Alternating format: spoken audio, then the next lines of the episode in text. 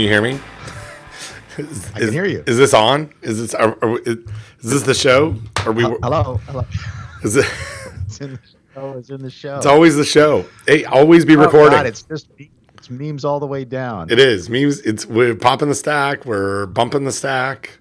Um, I uh, uh okay. So so I got I got stuff for us because we haven't. This, this is a this is our first post holiday uh, show, right? So I got I got holiday stuff for you. I got uh, Well, I, I I have I have an important new strategy um, for how we can get um, new listeners to the podcast. oh okay okay. Let's uh, let's start there. All, all we have to do is is move.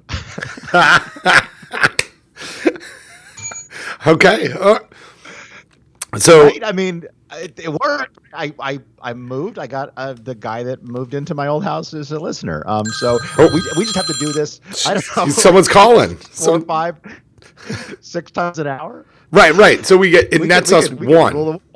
Right. Well, this is good. Um, one new one new listener for every move. Is that what? The, the- Yeah, yeah. And, and we just have we clearly we but it's like we just need to accelerate our rate of moving. so I, I mean, so here's not sure this is actually sustainable. You know, as I think about this, I'm not really sure this is sustainable. Maybe I've I haven't maybe I haven't really thought this through. we're just spitballing here. We're just just doing a you know, you know I'm I'm just workshopping something. Um, it is it so, but uh, okay.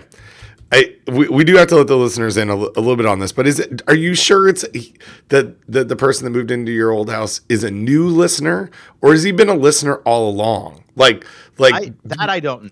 right? I don't. So, so um, th- I see a flaw though, right? Like that that move may not have netted us any listeners. it was right, right. Like it just highlighted. It got me a beer. Yes, it got you a beer, and it highlighted that we had a listener, possible, or a new listener. Um, these two things are are entirely we don't know. We this this is a it's a scientific question that we can investigate. Um, I, I'm So sure. let me, let me I, so let me let me read to you from the en- entire uh, conversation. Um, hey, name redacted. Thanks for leaving the stuff. I uh, hope you received the box of filters. Uh, you know they fit the filter in the kitchen faucet. And, and then I said, because at this point I really wasn't sure why there was a bottle of Tröegs beer in the box. right, And, right. and it was, and we discussed this yesterday in the parts of the risky or not uh, episode recording that will never ever be revealed because they're the part, they're the, they're the, you know, they're the, they're the bits that you don't use Yeah. in making the sauce. Um, but anyway, I said so. The bottle of Tröegs was an interesting surprise. Interesting surprise. Like 'cause I didn't know how to. I mean, because I didn't know how to how else to phrase it. So, and he says I got them, and my son installed one last night, uh, meaning the filters. Enjoy, and, uh, and it's using Richard fingers here. Enjoy the Mad Elf. That hits you pretty hard. I'm surprised your colleague finished the podcast while drinking them, wow. which which is some new information I did not share with you yesterday because I was saving that for today. I appreciate that, and and I mean, I'll I'll just say, like I've I've I I have a quite you know a, a pretty good. Uh, I, I, I have a lot of practice with the with the Mad Elf. I, you know, it's it's not it's not one Mad Elf that's going to knock me on my ass. It's two. That that that's the that, that's what I've learned.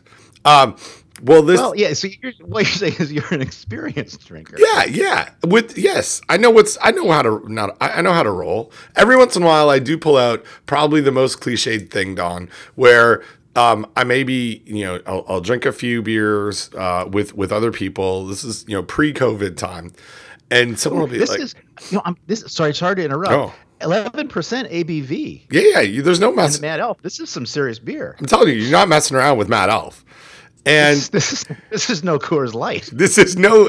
This is not your father's Coors Light. This is that's true. Um, every once in a while, and and it, again, I haven't used this this term, but it but it'll pop into my head. You know, we'll be sitting around. Maybe it's a bunch of ho- hockey parents sitting in a hotel room lobby, or not hot- hotel lobby, or um, well, you know, we're having a fire in the backyard, and, and someone will be like, "Whoa, I think we've drank a lot of beer," and I'm like, "Hey, it's no problem. I'm Canadian. We're good. We're good at this. This is." It's it's a little it's a little exactly pitter patter. Uh, So okay, I got I, I, got some stuff for it for you. So that that was cool. Um, and uh, call out to name redacted who now lives in Don's old house. Don't don't be creepy people on the internet. Yeah. don't please don't be creepy. Don't show up at Don's old house thinking that this is a food safety talk me, uh, meetup. It is not. but but. Also, if you, if you, if, you, are if you are in Freehold and you want to do a creepy drive by, you can find the location where Bruce Springsteen used to live. So go hey, drive by that. Go exactly. Go do that. Go do that. If you're looking, you're looking for a creepy Freehold drive by. Yeah, yeah, exactly. do that. Do that instead. Um, we uh, so, but but also, I mean, call out call out to um, individual who purchased your house who's uh, also happens to be a listener. That's super cool, and and and kind of gave you a, a little a, a, nugget, a treat that that's that a, a, signal of hey, I know I know what you yeah. do. I listen to this. Yeah. Here here you go. That was cool. And let me like getting. Uh, I'll tell you, Mad Elf. It's not hard. It's not easy for me to find. So that's that's also like a cool little Easter egg. I did I did reveal on the episode of the show that he listened to. I think where you could get it. Right. there is a very extensive uh, Shoprite liquor store uh, that is now you know conveniently close to uh, the place where I used to live. So uh, yeah. awesome. Awesome. Um, so I have speaking of speaking of beer. Um, and mm-hmm. here here we are in beer safety talk. Uh, you you and I share um, we, we we we signal each other. I've used the word signal more times today than than I normally would. Um, when when we do uh, workouts on our watch, right? We get we send little messages because because our watches are set up to do that automatically. Um, have you noticed? Have you noticed anything different about my workouts in the last six days at all? Seven days? Have you seen anything? Well, um, I, let me let me reveal um, inside um, uh, Apple Apple Watch talk. Um, I I have not been wearing my watch for the last six days, and so unfortunately, the answer to your question is no. Whoa! And so the reason the reason why is um, so you know I, I, don't know if you know this Ben, but I recently moved. and, um, okay. My, our life, our lives, our lives, all of our lives, my wife and my two lovely dogs, uh, our lives have been in a little bit disarray, of disarray. I am coming. I am recording today um, from uh, the three season room in my new house. Um, which, and if you if you count up the seasons, um, we're not in a season where you could use that room. Except I do have a little space heater, and and uh, if except when I'm podcasting, I'm probably walking on the treadmill, which helps a little bit. And and it is a nice room. It has a lot of sun coming in, uh, but it is a little bit chilly. But so things have been in a little bit of disarray, and it's been difficult to charge devices and whatnot. But also, um, at one point, I I have been so I've been wearing my Apple Watch for help with you know tracking my heart rate and things like that. Um, uh, blood blood oxygen, yeah. um, which is which is fine, um, but also helping with my sleep tracking. And so I have been uh, leading up to the move. I have been wearing the watch essentially about 23 hours a day, and when I took it off uh, at some point to charge it, uh, I noticed that it was I was getting like a little bit of a rash hmm. under where the watch uh, attaches to my skin, and so I said, you know what? New year, new house, time for a change. I'm going to set the watch aside and let my arm heal no, from the spot the watch is lasering into my bone. No rash. Oh, that's a little. That's it. Yeah. So I so I've been I've been uh, watch free and it's annoying. I really, I really like the watch. I'm definitely going back to wearing the watch. I probably need to do a little bit of research on the internet about, you know, how to care for your skin under the watch. Mm. Um, but I have not been wearing the watch, and so, uh, and my skin, my my that, that spot is. I'm looking at it right now. It, it's almost, I would say, it's almost better. Um, and then the other thing too is that I have a a, a, a a spot where I'm not tan, um, where the watch goes, um, which is not faded as rapidly. But uh, yeah, so I'm. Long story short, uh, I've not been wearing my watch, and so I'm not aware. But please, Ben, um, okay, please do tell me about your workout. I, I will. So so usually, um, Don, you know, uh, is wearing a watch. You you, I'm not. I'm I'm talking to the listeners now, Don. Uh, usually, Don is wearing a watch, uh, and then uh, sends me the the pre-populated cheers when every once in a while, which is hilarious hilarious, right? Because they're yeah. they are like the they're, funniest things, right? Yes, they're kind of goofy. If yeah, not, if you're not familiar with them, yeah. Like go, keep you know, go get them, bro. And yeah. like say, just things that Don would it. never say. Killed it. Yeah. Yeah. Exactly. yeah. Um, so anyway, I, I'm uh, I, I I've mentioned in in previous episodes that uh, I have some friends um, that are that are also uh, parents of of hockey players, and we have done this this race. Uh, across South Carolina in vans uh, called the Palmetto 200. But the Palmetto 200 is not happening because we're in the midst of a pandemic and putting. Oh, and, and, and just just to be clear, this is not some Burt Reynolds movie Oh. where you're racing across the country. You, you are racing and you have vans. You're not actually racing the vans. You're Right. not racing in the vans. It is a running race. It is a, a running race, and so it's a it's a um a, a- a relay. So so the the the way that the race is set up is you have a, a team of six or a team of twelve.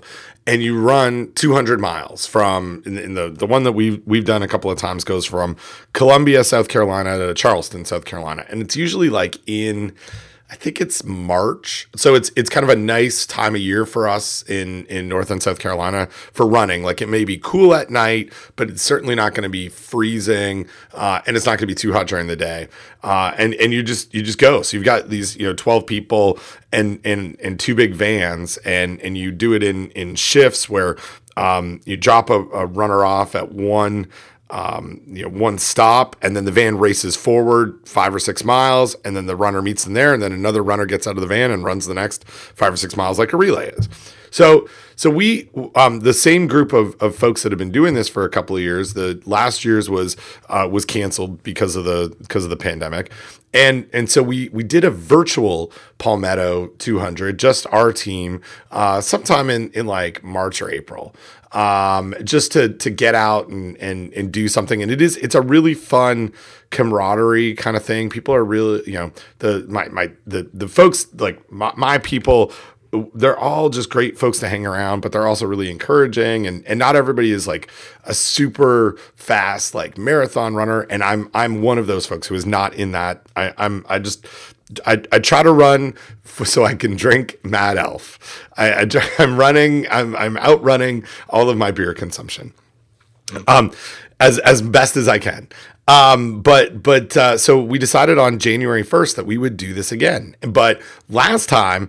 It, you know, we did 200 miles in three days, and you're like, you know what, that's not bad. That's, but let's do something else. So we're, we're doing 400 miles in in nine days. Yeah. So uh, we're we're taking uh, a, a virtual different route. There's actually another uh, race called the Tuna 200, which goes from Raleigh to Wilmington or somewhere on the, on the coast. So we're using that that virtual route, and so it's it's you you can go online and see the the different legs, and so we have this spreadsheet of um of runners. And so so Don uh, this is what I've been what, I've been doing over the last 6 days. I will give you my total mileage since January 1st then I'm going to tell you some some other things. So I have run as of right now uh 30.21 miles in the last 6 days. Or yeah say well because I haven't run today but yeah.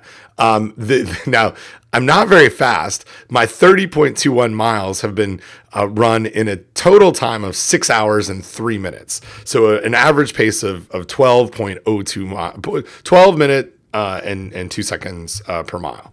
Um, but I, um, uh, we we and I can't remember if we talked about this. I don't think we talked about it on the show, but a friend of the show, uh, Michelle Danyluk, um, uh, allowed my family to uh, uh, go to Florida and stay at her house, and she uh, uh, she was not there, and and we um, had kind of like an, now, I'm confused. Now, does that mean that she has to listen to your podcast, or you have to listen to her podcast? I think I think we have to listen to her podcast. I think we're friends of her show. Yeah. um, uh, Michelle, uh, Michelle, who we've mentioned many times, uh, she really graciously said, "Hey, I'm going to be out of out, out of town for a long time, and if you want to stay at my house with your family, go ahead and do it." And so we did that for you know for a, a week over uh, in between uh, the Christmas Day and, and New Year's. But this race started on January 1st, and so I knew that I was going to be driving back to Raleigh from from uh, where she lives in Florida, which is like a 10 and a half hour drive.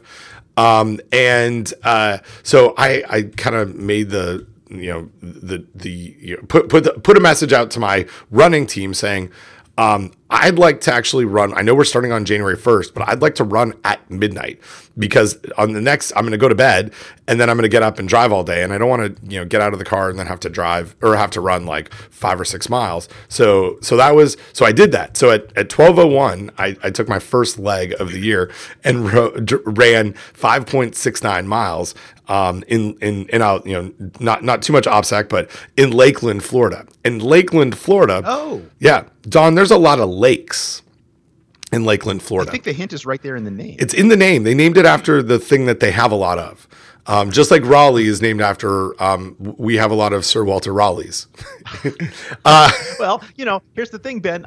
Uh, not to not to compromise my OPSEC, but I now live in Milltown. Um, ah. There's not a mill, but there used to be. Used to be a and mill, there, yeah. and there is a there's a river uh, that the mill uh, used to be on. See, so, yeah. there, you go.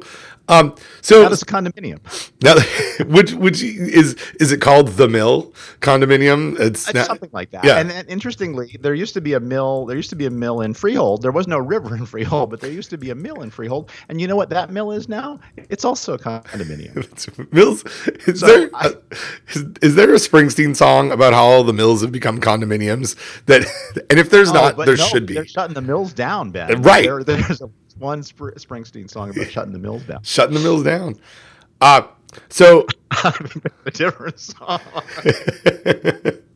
so so at midnight I get up or not get up I I put on my my running shoes and I go for a run and I I came into this this run this virtual run with really no training. I mean I I have been running maybe 2 or 3 miles a couple of times a week but I wasn't I, I'll tell you now Don I was not ready to run 30 miles in in 6 days uh, or um so uh, I I you know decide to do this. I, I i made some poor choices and I, I didn't tell michelle about this but i came back and told danny. I ran around. There's a big lake in lakeland which i ran around uh, at like 12.30 at, uh, in the morning on on january 1st and the one other thing that lakeland florida has don is gators alligators and they Ooh. like to be around the water. And so I ran oh, around a yeah, I didn't I didn't like literally didn't even think about it. I didn't see any gators, but I came back and I was like, that was probably not a good good choice to to do that. Oh, I, I, was well, just looking it, for and, some oh, and fly. at night. Right? Yeah, yeah, yeah, middle of the night. Oh, geez, no, Ben. There's a, there's a, there's about three things wrong with that. Yeah, could have could have been dead. Could have been gator. Could have been eaten by a gator. Could have been. Uh,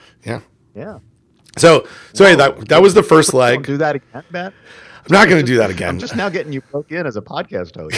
I know we're just please take care of yourself. But uh, so I, I, have been I, have also made a commitment to get back into Instagram. So I've been taking pictures of, of beer because after every leg I like to drink a beer.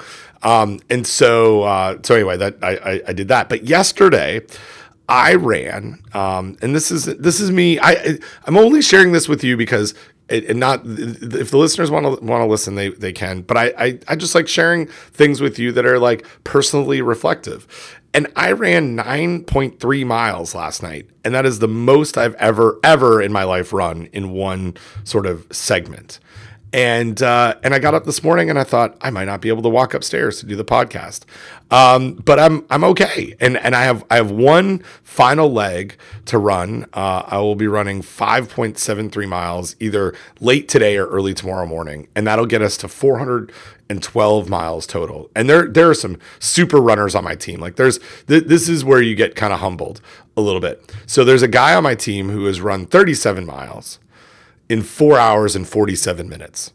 I have run 30 miles in six hours and three minutes. That we we may we we are we are teammates uh, in in all sense of the word, but he is way faster than I am.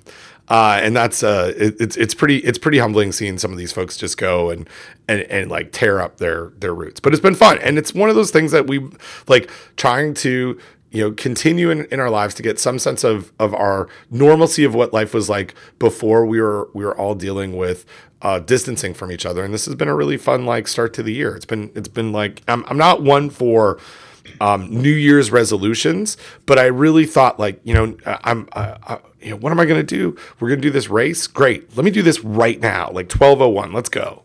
So it was fun It's been yeah, fun. and I, I really, I mean, I, I like, I like the whole idea, as you said before, um, with the van, the van racing part.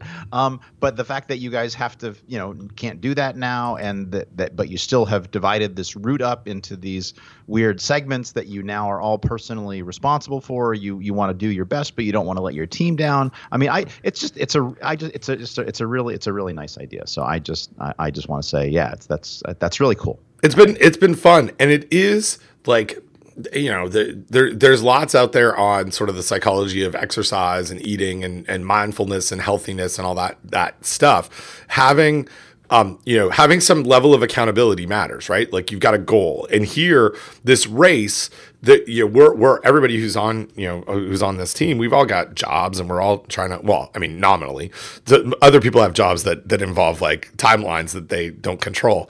Um, but but people are kind of like um, you know, we're, we're all trying to trade off or making sure like scheduling it out. Like, hey, I've got a I got a meeting at this time. Can can you try to get done before then so I can go next? And we're really doing our best to to try and do that. So it, it Oh wait, at- so so so not only do you have to run your races, but you have to run the, you have to run them in order. Yeah, yeah, and we don't Oh. want we we we made a decision to not have two um like we're not going to have two runners on the course at a time. We're really trying to replicate this. So Wow. yeah, so so like last last night um well and there's another guy on um uh, on my team who also is driving somewhere today um and and had to go um so he was like, "Hey, I if if you're going to get done you know, are you going to run your leg, your 9.3 miles, which I want to highlight is again, the, Is that- for, yeah, it's a lot. right. Almost Let's not forget, 9.3 Yeah, miles. Nine point three miles. Um, he's like, are you going to run tonight? Because I will then run after you, and then I can drive all day tomorrow. I'm just trying to plan. Do I need to get up early and run tomorrow? And I was like, no, no, I'm going to run tonight, so you can go. So, um, yeah, so we try to coordinate that kind of stuff. Um, So, so well. tell me again, what's the name of the race? Well, so this one is called the Tuna 200. Um, I, I believe. Uh, The Tuna Run 200. yeah. Tuna 200. Yep, yep, yep. And it's from the Malik series. miles across North Carolina. Yeah, and so we this is not a, a an actual route that I've done.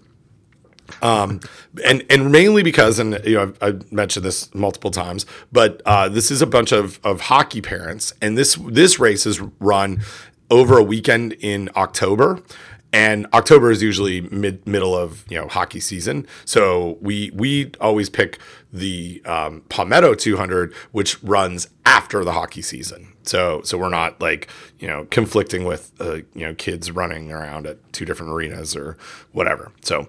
Um, So, so no, so I so so just to be clear, I see this Tuna 200, and there's a 2021 race and there's a 2019 race, but it says that the race was not run in 2020. Correct. We are running the 2019 course. Oh, okay. Well, Yeah. and not really the 2019 course, the 2019 Yeah. distance Distances, legs. Yep. legs. Yep. Yeah. Yep. Yep. Yep. And uh, yeah, so it's it's fun. There there are lots of these um, all over the place. Like I think Malik series runs. Um, you know, it's it's the they, they have a whole bunch of them. Um, there there are some others that are that are around. There's one that that we investigated in uh, Kentucky that that is a um, a distillery run. So all the legs end at distilleries, and then you get bourbon or other spirits uh, while you're there, which also seems like a lot of fun. So. Uh, but yeah, it's cool. It's one of these things that I never like five years ago. If someone was like, "Hey, do you want to get in a van with you know two vans with twelve other people and run across South Carolina?" I'd be like, "No, I, I don't. I really don't want to do that." Um, and but after doing it a few times, it's been great. Yeah, it's it's really a lot of fun. So, uh, and and it's and it gives you this like you know this goal of you know just try. You, I, you don't want to let your team down. Um, you- we um, I, I don't want to be running at like I don't want to have to walk, you know, six miles. I want to make sure that I'm able to complete my leg and, and keep us on pace and all that kind of stuff. So it's yeah. Anyway, it's a lot. It's been a lot of fun. So um, so anyway, for for listeners, check out my running and post running um, uh, pictures of the beers that I'm drinking on Instagram because that's where I'm where I'm placing them. Um, All right, and can you so Insta not Instacart, Instagram? Instagram. Can you send me maybe a link to your I think page? I can. Yeah, it's uh, it's barf blog Ben uh, on on Instagram. I will do that, and we'll I throw. can, I can I can find that. Barf blog Ben. yeah. There Um, we go. Yeah, so we so we've been doing we've been doing that. Uh, we uh, my kids are now back in in school, um, and not not in person, but but virtually, just like just like they were. And and now I don't know if you've had the same situation, Don, because you had you had some chaos of moving. Um, I don't know if you mentioned that you'd moved, um, but but has it felt so? And and let's let let's suspend. Let, let me let's pretend I asked you this question before yesterday. Um, mm-hmm. But but has it been like a a, a a weirder transition back to post holidays for you because you didn't go back anywhere and and it wasn't like I've I've I've felt really odd about like hey Monday came around I've got stuff on my calendar there are things I want to do but my transition you know normally is like uh, there's a bunch of people socially who I haven't seen on campus and I'm probably going to, you know, say hi to them. And then there's a bunch of folks that I'm, you know, that that they're going to ask you about what you did over the over the holidays. And uh and and there's a a, a more abrupt transition in in my life going from you know sleeping in every day and and being at home and then not doing that and this year is not like this transition back has has felt different and also like lighter or something. Like it seems like many people took a bunch of time off. So so there wasn't a lot of like email that trickled in over the holidays that was waiting there at you know 8 a.m on on monday morning. So i don't know. Have you felt like your, your yours is kind of a different situation because you had like your you're moving and your floors are getting worked on. So but is it has it been i don't know has, has that transition back been different you know, it's hard to tell because it's like a, it's like a, a, it's not really signal to noise, but it's like there's not a baseline, right? Mm. Because my my baseline would have been if I hadn't moved, but instead I moved and things are in boxes and stuff is not where it's supposed to be in the house and the dogs had to go to the kennel and right. we can't really put the dogs in the backyard because the, well we can put one of the dogs in the backyard but the fence is not secure and I, the trash goes out on a different day. Mm. Yeah, yeah. all these. It's like you're on vacation. we can't go to our regular grocery store, and we and oh, I I texted you and and our writing buddies friends about my saga of trying to get food, takeout food, where I went to three different places and then ended up coming home to right. to make something that was in the freezer. I mean, so life is just upended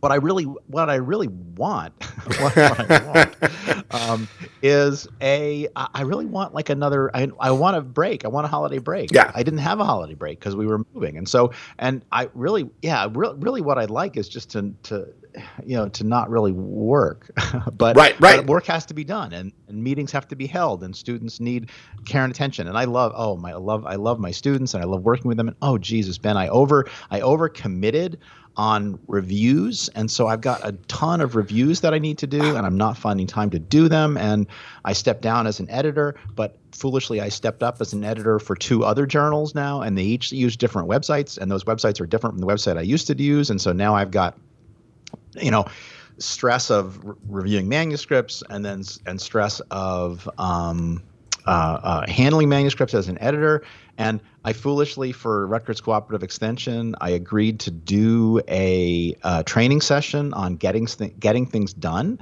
um, which is a which is a, a yeah. tool for getting things done, Ben. And I'm I'm a total poser. You're not getting things done. My, I, you know, in, inbox zero. Tell me about it, right? More like uh, more like inbox 160. Am I right? Um, uh, you know and so I, I i i but but i'm fine right? I'm i'm fine. I have i have a lovely house. I have this is this is this is my beautiful house. Uh, this is my beautiful um, uh, and and it, everything's fine. But but i do i do feel like there is a certain level of chaos in my life that is not going to re- oh and, and, i don't know if you know this ben i'm i'm part of a couple of different grants. Right right. I got stuff to do for. Michelle's grant is moving your grant is mo- up and moving and there's a lot of moving pieces and people are depending on me. Ah uh, yeah so um what was the question? I think i mean i think you answered it. Uh I, are I didn't I didn't really take a break over the holidays, yeah. but I, but here's the thing I don't like you know and dan dan benjamin i think is famous for saying that he just he just wants to work all the time and i kind of do too i i don't uh, I, you know, I'd like to, I'd like to magically wave a magic wand and get rid of a lot of these emails, but that they still have to be. An- oh, and the other thing too is like this is uh, our big time. Well, so uh, well, uh, yeah. So there's a pandemic going on. I don't know if you know that, Ben. Uh, and I'm in charge of a, the COVID safety committee for the department. And we had somebody come down with COVID and we need a, and we're bringing students back for labs in the spring and we've got to have a covid plan and mm-hmm. the good news is i've got a draft of that plan. I just need to polish it up before the faculty meeting tomorrow. And uh, yeah and there's just uh, yeah i got a, a, new student joining my lab who just came up from india. And so i've got to you know kind of get her situated and acculturated and then yeah so things are there's just a there's just a lot going on. Um, so oh yeah so anyway i would have liked to have had a break a vacation but it's okay because i don't really take a vacation anyway. So i, I don't i don't really have a point here ben. No no except you... to say i'm really i'm glad i'm standing here in my my beautiful uh, three season room. Uh, the heater is warming my toes and i'm talking to you. So right now that's all that really matters. I, I think no but i think you are. I mean i think that that is kind of my you know my, my question about this because I, I think for for me I, I I hit a level of overwhelm overwhelmedness. That's a that's a word, right? I, I was very yeah. it, it, was very overwhelming, and and I felt in the fall that I was go and and actually not even just the fall. I think there was there was this slow trickle of um, adjusting to a new normal of scheduling, and that new normal of scheduling included the um, the ability to have you know seven or eight meetings back to back to back to back be and and they all for for whatever reason had to be a, an hour because that's what what zoom wants you to do right? And and and, and so i i was going very much from like you know a a, a, a no no time to think and, and step away. And and and over committing to to a whole bunch of things because i don't like and and, and I, I think you you kind of hit on this earlier. I think it's because it's like it's like with the reviews, right? Overcommitting on the reviews because they kind of have to be overcommitted on. Right? Like someone someone has to do them. And and it doesn't have like it doesn't have to be me, but I I can do them.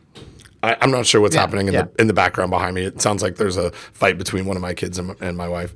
Uh, oh dear. yeah. Um, but but that. Oh, but you know yeah. one I, one thing I did I did turn down is there was an opportunity to serve on a USDA panel, a grant panel, I um, and I didn't have time to do that. And I, I sent a very nice and sincere apology saying I know this is so important, and but I am just really feeling overwhelmed, which is probably it's probably uh, it's probably the first step yeah. in a 12 in a 12 step program to getting uh, you know back to back to getting things done um, i don't know yeah yeah well and but but you know for for how i i think you know maybe how you dealt with it was you you moved so you filled up your time with other things that weren't work related on purpose yeah. um and and and i and i really like made a a, a cognizant decision of, to not move um, this this holiday season, uh, even well, though it gets also, us a listener. And also to really sincerely disconnect. I did. I have to say, I'm really, I'm very much in awe of. Well, honestly, of all all three of you, my writing buddies, you and Michelle and Linda. I think you you guys all very successfully disconnected. And i disconnected from work but i had i filled my world with with moving stuff. Um, but you guys all did real, a really good job i think of of and, and i and i think honestly too you you and michelle both and linda to a certain extent too because she's department chair right? You guys all are real you were really c- cranking on all cylinders right up until the holiday break. So it's, whereas I was just sort of doing my usual stuff. Yeah, you're always cranking on all cylinders. Uh, I it, well, and and I it, for for me it was it was just really good, and I didn't come back. Like I think the part of the the nice part of the transition was I didn't. I really did have felt like I, I got a break. I and and I I feel good coming back. I, I'm way more engaged. I'm, I do not feel like I'm running from th- from thing to thing. I don't know how long is that like how long that's going to um like how long that's going to wor- uh, exist for. But but I feel good right now. Like I and I and I'm trying to really make sure that that I'm staying on top of the you know the emails and the things that are that are piling up quick you know quickly but also blocking time for writing in my calendar and blocking time to work out in my calendar. Um and and not feeling the necessity to if if I'm going to try and chat with someone, and I, I, you know I think this is the the the transition that I'm that I've I've learned. Before I didn't need to schedule a phone call for an hour, right? Like I could get the thing that I needed done in a phone call in, in a much shorter amount of time but but there there just seems to be a propensity, and I think, I, and I've seen this on on the internet, and other people have talked about this, but I I'm certainly feeling it that that if it was if it's a a, a, meet me or whatever you know whatever it is that we're going to call um, you know a, a, Zoom meeting or or you know Microsoft Teams that it it it it automatically populates an hour and then you feel like you've got to fill it. I'm like, no, no, we can do this in 15 minutes and then we will move on to something else. Um, and so, so that like that, I don't know, I'm, I'm trying to be more, um, uh, purposeful with my, with my time. And it's, and you know, so far it's working, it's working out. Um, so anyway, I, uh, I do. I got some like. I mean, we can we could transition to some food safety stuff if you wanted. Well, we've been, we've been, we've been, talking for 35 minutes, so uh, we should probably talk about food safety stuff. And and and honestly, you know, yeah, and I, well, we have the pot anyway, podcasts in general, and oh, I'm trying to think what it was. Oh, that Merlin had a really good tweet about about podcasts. Oh, you know, uh, here's the thing. So apparently Oh, I don't know if you know this, Ben, but but um, Democrats. Just a little bit of politics, safety talk here. Uh, Democrats. Um, well, a lot, a lot, boy, a lot of stuff happened this earlier oh. this week. So we're, we're, recording this on Thursday, January seventh. Um, there was a, a, a runoff election in Georgia on the fifth, and then there was some stuff that happened in our state's uh, our state's capital, our country's capital. Well, my country's capital, the country, in, in Washington D.C. on uh, yesterday. But but there was an interesting little side thing where people were discovering that uh, Jon Ossoff, apparently, who was one of the Democrats who won, um, was a podcast listener back in uh, 2014, and apparently listened to some shows that you and I love. So, oh, um, I didn't know that. that. Was, So I'll find. I'll try to find Merlin's tweet about this. But anyway, Merlin, as always, um, just uh, uh, just a real, um, you know, just a, a, a, light in my life in terms of how to think about stuff. And he's always got some. He's always like one step or two steps ahead of me. And he says something. I'm like, that doesn't make any sense. And then I think about it, and a couple months later, I'm like, yeah, he was right about that. So anyway, so yeah, so I'll find Merlin's tweet about Jon Ossoff and and about podcasts. But yeah, so podcasts are interesting because sometimes there's content, and sometimes there's podcasts where it's two white guys looking at the internet and talking, and and that's okay. And if and if you don't like that skip over this part or maybe don't listen because this is what the, this is what the show is. Yeah, right, right, right. the show the show. Yeah, and and I mean, you know, going going back to, to things that we've talked about lots, we would we, we kind of do this show for us, not not for you, but we love you, the listeners. Uh, oh, but it's oh, but yeah, some of the best listeners. Just want to say, like pe- people who've reached out to us on Twitter, um, we have just got some of the best listeners, and so thank you, thank you for listening. Yeah, ab- absolutely. Well um, so uh, I, I maybe so we should we should we talk about beans? oh gosh, well we talked a little bit about beans and can openers um, in the interstitial recordings of risky or not. We did. Um, I, I, don't. I don't. I don't really have too much to. I kind of said what I wanted to say to you. Maybe even yeah. some of it made into, into a show, but I, I don't really have too much more to say.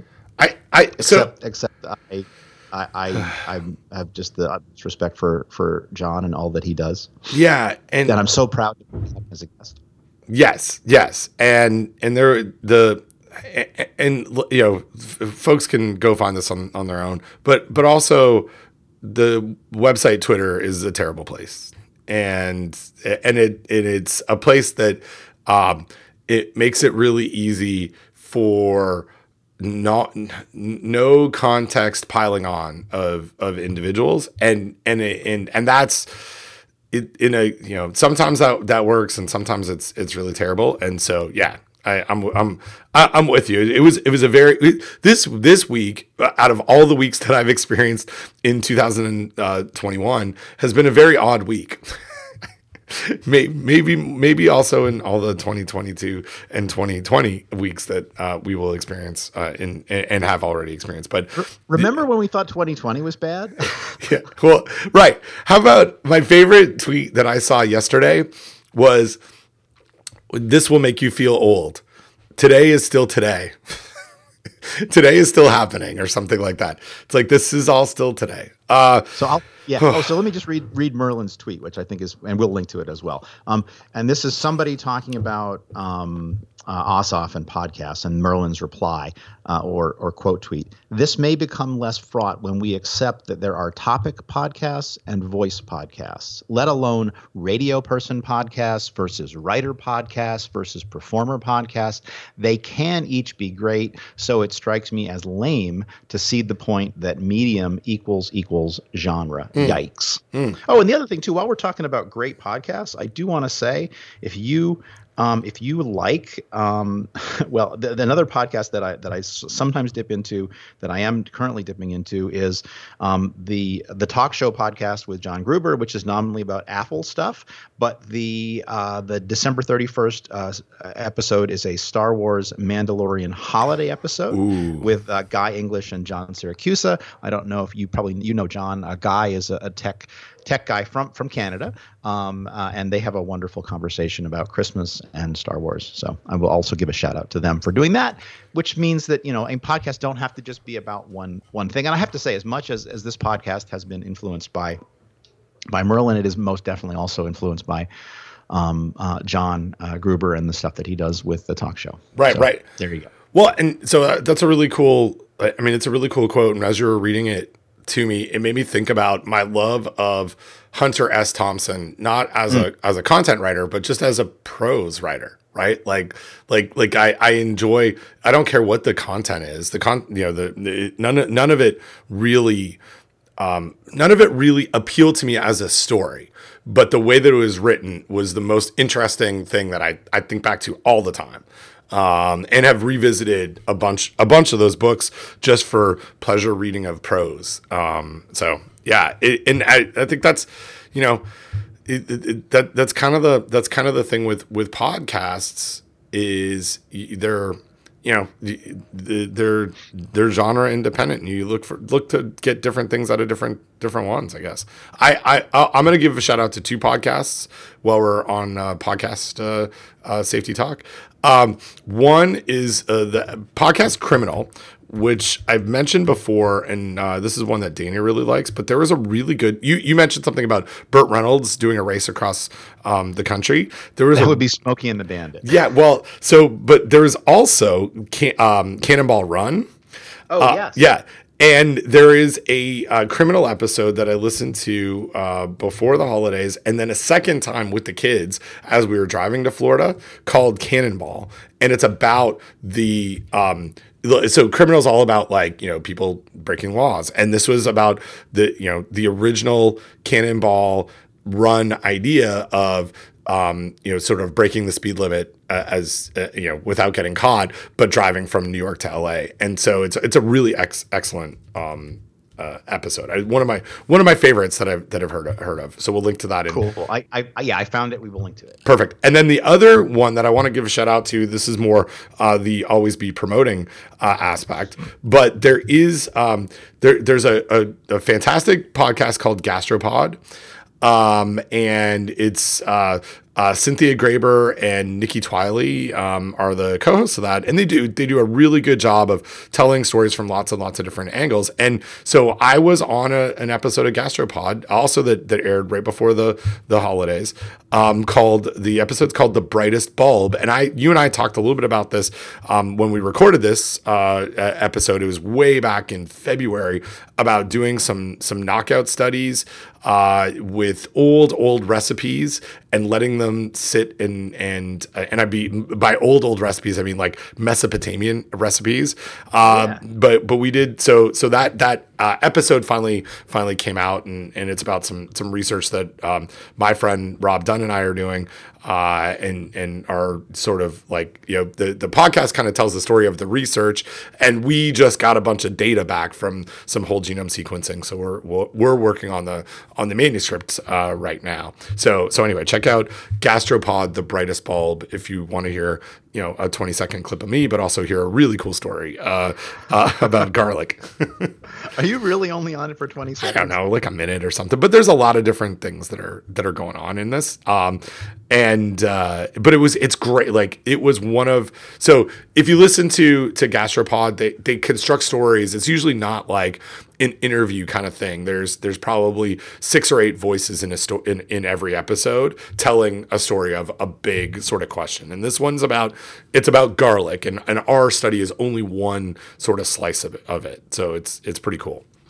Cool. Yeah, and cool. and it is one of those ones where like my my worlds um, like collide where you know friend a, a, friend of mine from from college sent me a message like oh my gosh one of my I, you know one of my favorite uh, podcasts and he wasn't talking about food safety talk he was talking about gastropod. He's like you were on it. I was like i was. Yeah. Yeah so anyway um that was uh you know that that that i we have that too. Um uh so I so I, I have a big question for you today. Sure. If if we're if we're ready to, to move into the, the world of food I safety. I think we're finally ready to move to food safety. Okay. So one thing that you and I do a lot of, I, and probably without thinking about it, is is work with friends, especially those in the food industry, to help them evaluate what's being sold to them and and I I, I wanted to. I, am I'm going to walk through a couple of examples of where this happened uh, for me in, in the last uh, couple of years, but but I, I guess like my thought was to to to like get your um, get your thoughts on how do you approach this? And and and so you know whether it's a, a, technology that someone's trying to sell them that's about disinfection or a training program that is going to change all of their um, you know their employees minds and make make you know make food safer there's a lot of there's a lot of sales out there and i, I just wanted to like you know get your get your thoughts on what what do you how do you how do you approach those types of questions?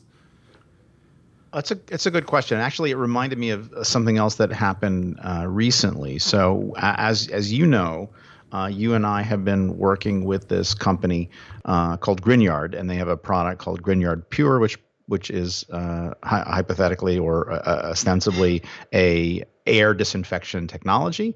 And I was on a I was going to say I was on a podcast with them. I was on a phone call with them, not a podcast. Um, and the issue came up talking about safety. It's like, how can we be sure that this product makes the air safe? Yeah. I'm like, well, you know, my brain is broken in a way that I can't think about safety. I have to talk about risk, right? And and so there is no there is no and again discussions about dose response. It's like, well, the, there's a it's a it's and I still think there's people that eh, there's most people just don't understand this, right? It's like, well, there is no safe dose of SARS-CoV-2. You could get sick from a single particle, but the more particles that you ingest, and perhaps to some extent how you ingest them, um, that changes your your probability of illness. So I try. It's it's kind of a little bit like the thing if you give a small boy a hammer, right? Except for me, it's the hammer is risk assessment. I I always look at things through the lens of risk assessment and through probabilities and things like that. And so when I'm having when I and again this is the whole premise of our other show, I think, risky or not, where we try to break this down and to say, okay, so what are the factors that drive the risk up? What are the factors that drive the risk down? One thing that I think is always is useful if, if you can do it, and you have to be a little bit careful about it, but how how does this risk compare to other risks that we already tolerate, right? And again, it occurred to me, I woke up this morning and I was thinking back about this this Grignard phone call the, the day before, uh, and it suddenly occurred to me, you know, I, I should have just used the the seatbelts analogy, right? Mm. Like cars are not safe, but and so we have seatbelts. Do seatbelts uh, make you safe? No, they make you safer. They lower the risk, right? And so we accept the risk of driving in a car, just like we accept the you know the risks of, of, of many many things. And so to try to frame it in that risk context and think about risk management. And the other thing too that people, uh, this is the, sort of the other beat of this same story is like, well, What's the right log reduction? Well, the right log reduction, that's a risk management decision. There's no there's no amount of science that's going to tell you the right number because there's always going to be, you know, again to to quote uh, Spinal Tap, you know, just go to 11. It's one more, right? It's one louder. Just just go to one more log reduction, you know? Uh, that that's that's so there's no anyway. Did I answer your question? Well, I I mean, a little bit. I, I you know, Okay. I, what you know, I, I think, I think, for for me, what I'm often trying to do is start with, and and I think this is where where you're the the safety conversation versus risk. I I want I want to see some sort of data, right? Like I want to know if someone's going to sell me something or sell my friend something, what what is it supposed to be doing? And and how do you know that it's doing the thing that you want it to do right? Like does the data that they have match up with what you are wanting it to do? Whether that's a disinfectant you know process or or or, or, or a training program you know what like like this is going to make your world safer right? Because we're in the world of, of food safety. Well tell me what's the metric? How, how did you what what kind of data do you have to show that? And and i've i've had this happen like probably three times this week and then uh, you know back in december probably five or six times where i looked at some some some sort of like pilot or scientific study that that had some had some data but it wasn't the data that i would want to see. Like like it would it would it's not how and this is this is the struggle i think uh, of a um, from from an academic perspective. I, I, maybe I have a um, a preconceived notion of what I would do to show you that this thing works, right? And and that might be a different way than someone else is, is going to do it, but it should be like comparable.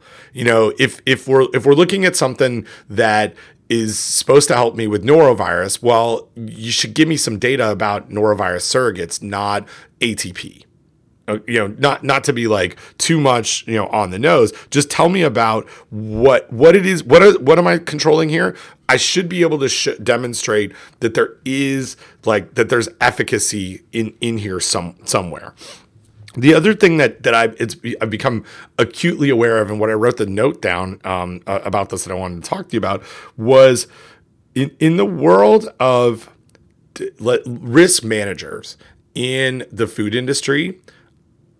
I don't think that they're as good as we are at comparing methodology or even asking how did you do this? Right? Like like very much results oriented.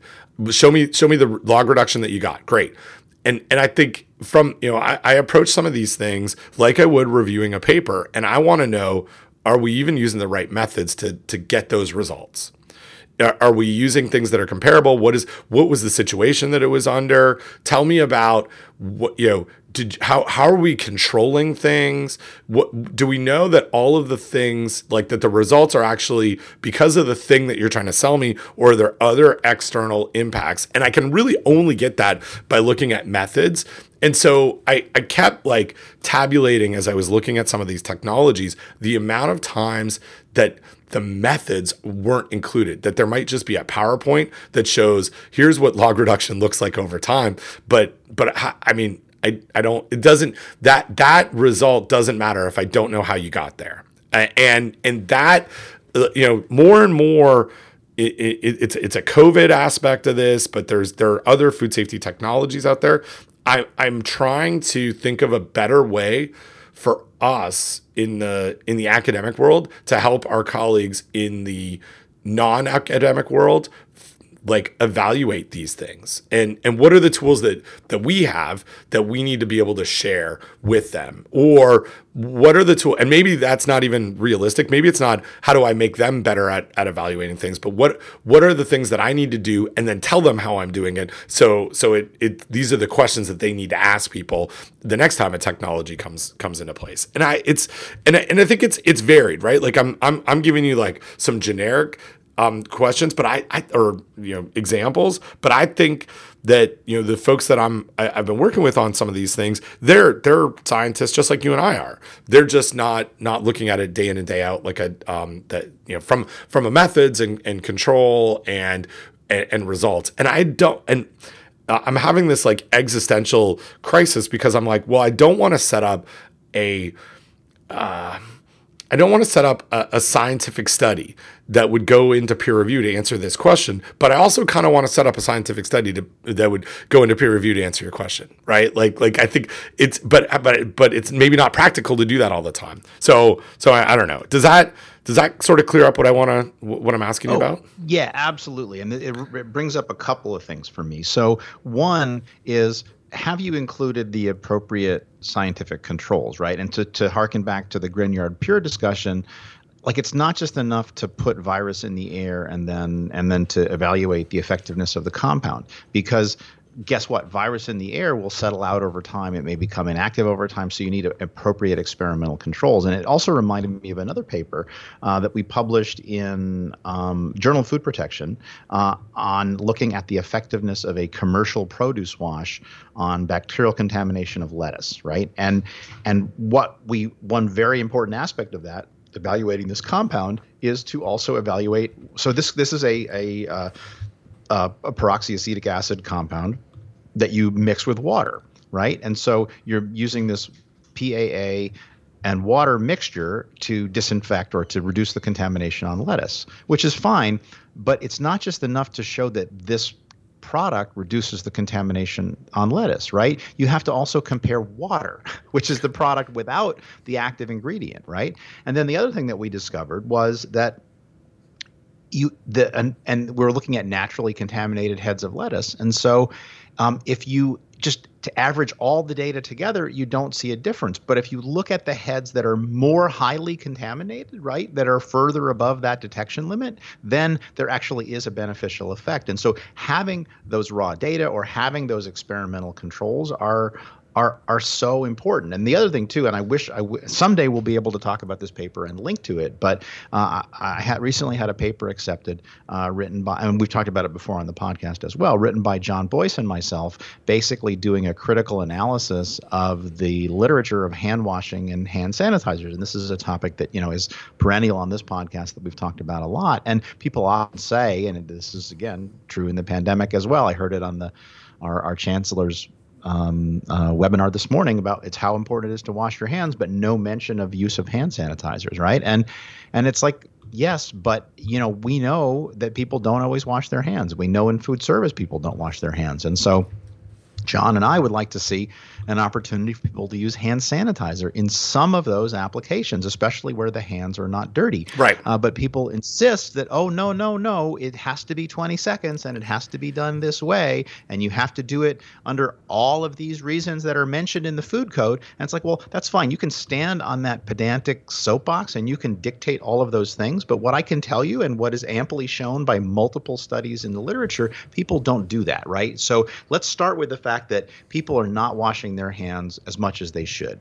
So, what should we do about that? Well, maybe we should yell at them. Maybe we can put electroshock collars on them so that if they don't wash their hands when they're supposed to, they get a shock, right? There's a lot of things we can do to increase compliance, but maybe what we ought to do is make it easier for people to disinfect their hands, right? Eh, or to get to remove or to, to eliminate bacteria on their hands. And and we've seen, and again, and this is why John was a perfect collaborator on this. He was part of a team that basically led to the revamping of the recommendations for alcohol based hand sanitizer use in hospitals. And, and lo and behold, what did they see? They saw increased compliance. They didn't see any negative effects from this. And so uh, I think it's high time that we consider this in, in food service. But how do you how do you go about explaining that to people right. um, who just want to like a, a, simple problem. It's like well you know it, and then the joke the joke on on this podcast is it depends and it's complicated and it's and whereas we're not allowed to do that on the other podcast but we have to do a little bit of that to get to the point where we want to be. And so yeah, I mean, it turns out, Ben, it's it's actually the, the world is kind of a complicated place, and and and and there's there's there's things that we have to there's that being a scientist means that you have to think about these things, and you have to think about well, let's not let nature um, let's not let nature fool ourselves. I was listening again, listening to a podcast the other day, and I don't remember now which one, uh, but talking about this idea that science progresses uh, one funeral at a time. And it's not because the new ideas win out; it's because the people that hold the old ideas pass on, and and then the younger people come in that that are not sort of um, you know so wedded to that dogma, and then we can we can actually eventually have progress. So anyway, that was a long digression, no. and I think I got a little bit off topic, but but those are the things that come up for me when you ask the kind of questions that you're asking. No, and and I think that I, I mean I think that nails it. I, I think the the other piece that complicates this is that someone is you know being marketed to right? Like like Oh, some, right. someone wants to sell. So so all of the you know if if you want to do a good job selling something, you don't want to talk about the shortcomings of the thing that you have. And and the questions that that someone asks, you know, maybe you've got some answers for, and you do a little diversion. And it's not like I don't know. It's it's not. Um, yeah, y- it's not insid- insidious. I don't know if that's even the word that I'm that I want. It's not like on purpose to try and be like sneaky, but you know, asking some of these questions and showing me how you did it and setting it up automatically puts people on the defensive, right? And and then it gets weird in in some of these these conversations. You you and I, and I'm not going to go too much into details, but we're sort of part of reviewing something about epidemiology of spread of uh, COVID 19 uh, as it relates to one of the sectors that, that we work with. And um, the the author of uh, of a of a quote study um, got got real.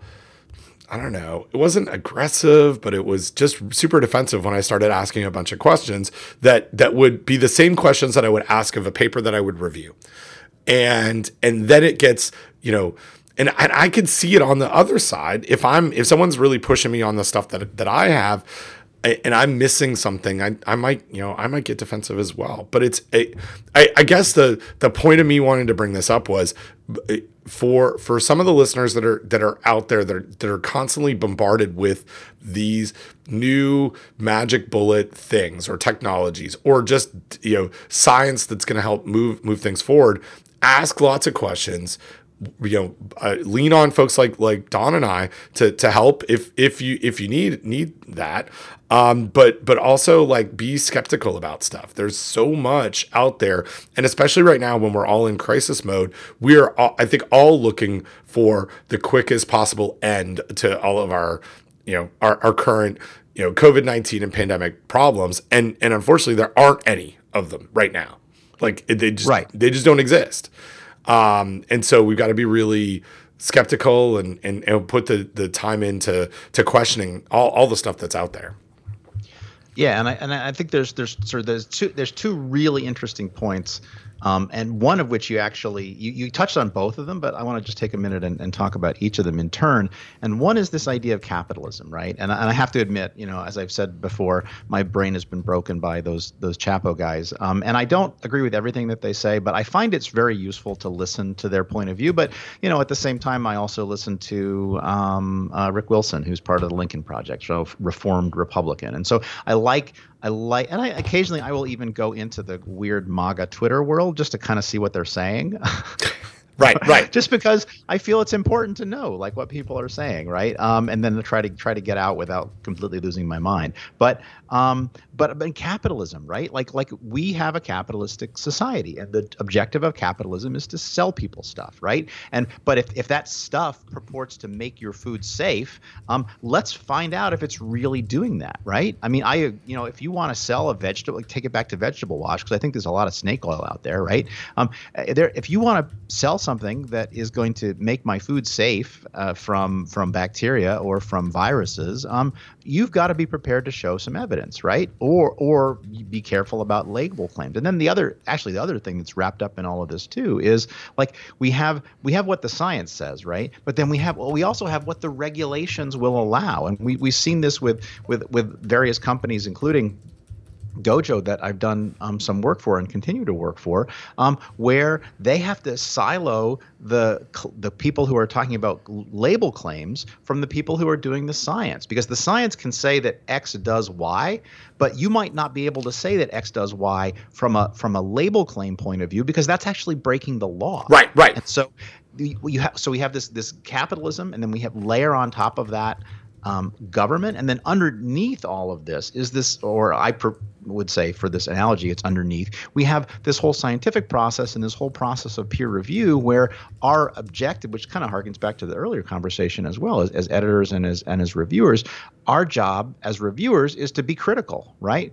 To be fair, but to be critical, and then our job as authors is to take that criticism and and, and to not and to and to and to respond to it in kind and hope and hope that the editors can see that in fact the reviewer is a complete idiot and that we're right as opposed to when we're a reviewer when we want the editor to think that the author is a complete idiot right? And i mean i'm making a little bit of a joke but but it but it it, it is uh, you know I, I i i absolutely and again you know we we we ha- be as scientists we we play on both sides of that right um, we play on the side of the author and the side of the reviewer, and we're often convinced that we're right. And I, again, I, I like to think I have an open mind, but I also know I'm probably my mind is probably not as open as I think it is. Right. Right. so right. How do you how do you use control for that? Right. Except to say, well, you know what? I'm just gonna if I think about this too much, I'm gonna be paralyzed and I won't be able to do anything. So I might as well do something. And what I can do is read this paper and, and offer up what I think are valid criticisms um, and, and, then and hopefully don't overstep the line and don't and again it's hard right? Because you don't want to be you know and for those that don't know the scientific process it's usually single blind um, and in case in some cases it's double blind. So the reviewer knows who the author is in most cases but the author does not know the reviewer in most cases. In some cases the reviewer is also blinded to the authors, but you can generally figure out who it is uh, if you've somebody that you've looked at before because they have a certain style or they have a certain way of doing things, or you can at least figure out like, okay, they're probably this kind of scientist who does this kind of work and and they're and they're writing this kind of paper. Um, and then and then there's a new trend in peer review to have it be all open. It's like, well, so so now we're going to be open. So you're going to know that I reviewed your paper and I'm going to say nasty things or critical things, hopefully not nasty things, critical things, and you're going to know who I am, um, which which which has its own fraughtness, right? But on the other hand, maybe it will lead to a higher level of respect, right? If if I if I know that you're going to know who I am, maybe I'm going to be as critical as I was, but maybe not quite be so nasty or so personal because I can. And again, this sort of relates to this whole the whole discussion about social media and and how people can be hide behind an anonymous account in social media and and and basically like say nasty stuff to people, right? Which is which is not right. So anyway, I, I, this is this, I've got a lot of thoughts today, Ben. I'm no. not sure if any of them are coming out coherently, but but that's where I'm at. No, no, I, I, absolutely, and, and I think that was that you know that was kind of the the the thought that I that I had here was was really trying to provide some insight on on how we approach this stuff because because it comes at us all the time, right? And um and and I I, I, I want, um, I, am getting, I'm uh, like, as I, and you, you probably like, uh, experience this as well. But as I get further into my career, I, I don't want to just be like the the guy that answers that question. I just I kind of want to be like a person who says, I, I, you you you can answer this question. Here are the things that I think about when I'm answering these questions, right? Like I want I, yeah. I want less of I want less work to answer yes. the questions. Yes. Um, and so so that was yeah, have, that was it. I have yeah. I have knowledge. Let me share it with you. So next time you can solve the problem yourself. Right, right. right. And, and and and again, you just you just sent me a couple of uh, of, of things from FDA, which makes me think there's a, like a third side to this, which is again a role that I often play, which is a, a, an inspector comes into a company, and I did one just the other day. An inspector comes into a meat. This is not FDA. This is USDA, but an inspector comes into a meat plant and says, "Well, you can't thaw that chicken at room temperature," and the company has to thaw the chicken uh, to be able to rework it, right? So it comes in frozen. They leave it in a room that's about 65 degrees or so, and during the shift, the temp the, the chicken thaws. And again, we've had this we've had multiple discussions about thawing poultry at room temperature. I think we did a risky or not episode on this, but the inspector was dinging this plant for thawing the meat at room temperature. And so what did the company do? Well, they actually went and collected some data, and they sent me a ream of data of they they did multiple trials over multiple days with multiple packages of product and guess what? The nature of frozen chicken is that it will thaw. Uh, and sorry, Bianca's here, and there's something very exciting going on. Uh, the chicken will thaw, but it never actually reaches a temperature above about over a 12 hour shift. It never reaches a temperature over 30 degrees Fahrenheit. And guess what? Salmonella does not grow at 30 degrees. In fact, even Listeria does not grow at 30 degrees Fahrenheit. And so, on the one hand, oh, yes, uh, this inspector is doing a good job by telling this company they can't do this. On the other hand, um, it's my job to help that company and say, well, actually, no, you can do it. Right. And here's the data data and here's the science and here's why. So back off, USDA. You're being a little too aggressive here. And yes, in your interest in assuring safety, you've actually gone too far, right? And and so and so we can show scientifically that what this company is doing, it's not no risk, right? Because it's still raw chicken, but there is no significant increase in risk from this practice. Now, does that mean that they can store the chicken at room temperature for three weeks? No, it means that for this 12 hour shift, which is the longest they will ever do it, this is an acceptable practice, right? And and but again, now I've solved that problem a couple times now. I'm, I'm kind of anxious for to not have to solve it again. But at the same time, you know maybe yeah should we should we should write something about that. And right. then, and then and people eh, but again but but the problem is often these are one-off solutions right? And so so i can do this solution for the and again this is in in my letter to the company like for this company for this practice for this these kinds of foods that come in at this temperature that are stored in this particular room literally this particular room here's the solution. But there there probably is a more generic solution we could come up with as well, you know, around the safe thawing of, of foods at room temperature. So anyway, I, that was a that was a little bit of an unexpected rant because you sent me a couple things that I think you probably want to talk about next, but it, it got me fired up. Well, no, it, it's good. So, um, so this the this is my um, I want us to do uh, a A B C C F F. Wait, wait, hang on, let me do it. FDA B CDC plus. I did it. I did it. So, um, and because there was something that you um, that that you said about sort of label claims that we were, that we were talking about, and I I religiously read FDA's warning letters. I get, I, am on, I, and I, I, say that I'm on a list serve. I signed up for a list serve to get um, a, a, an alert every time that there's new warning letters that are dropped uh, from FDA because I love, I love the warning letters. We've we've talked on this podcast about them. We've you know I use them as examples. It really gives us insight into what FDA is thinking. Um, but but also it's it's like all out there in the public in the public realm. So so you so you mentioned label claims. I saw these two warning letters, and I think we're gonna we're gonna use them for FDA, B, CDC plus. so let I want to start with.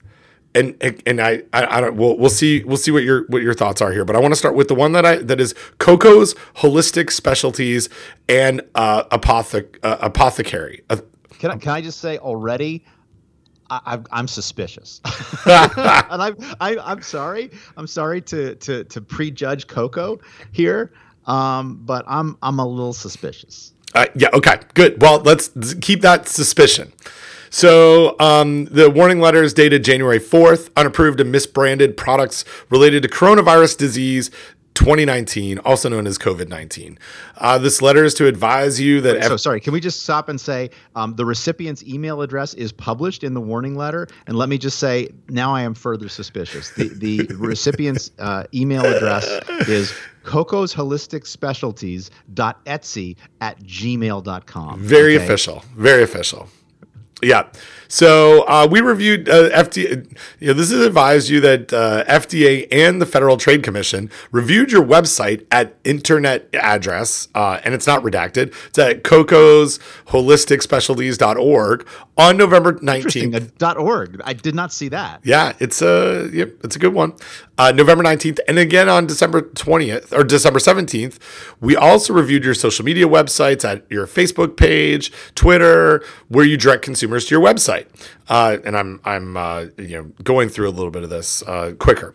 FDA has observed that your website offers Four Thieves Florida tea concentrate and Four Thieves Florida tea powder for sale in the United States, and this product is intended to mitigate, prevent, treat, diagnose, or cure COVID 19 in people.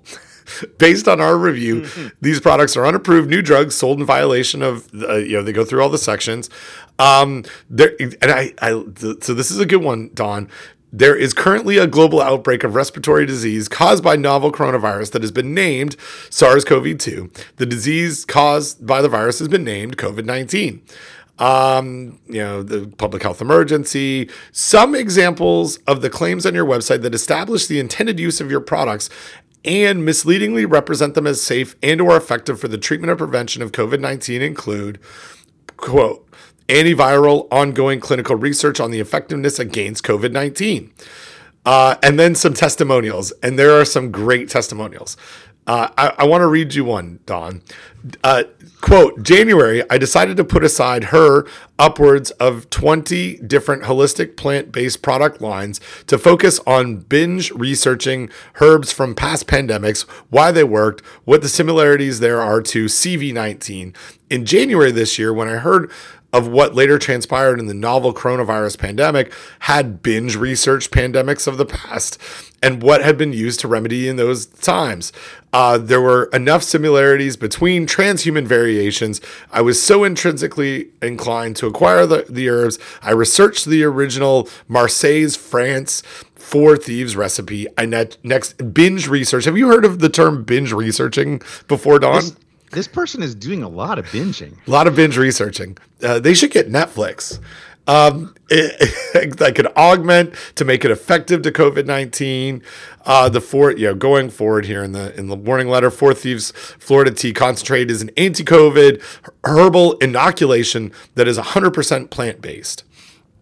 Um, and then my favorite one, I'm going to skip to the end. This is me singing because it was the best way I could think to show my health 10 days after beginning my exposure to COVID 19 that I'm still healthy as a horse due to my antiviral herbal inoculation. Ah, so anyway, those are from the website um, that FDA includes in their uh, in their warning letter. They say FDA goes back to say you should take immediate action. I, I added the tone there to address the violations cited in this letter. This letter is not meant to be an all-inclusive list of the violations that exist in connection with your products or operations. It's your responsibility to ensure the products that you sell are in compliance with the Food, Drug, and Cosmetic Act and FDA's implementing regulations. Um, it, they they go you know the, go on to say if you can't take immediate action to address this within 48 hours, you have to state the reason for your delay.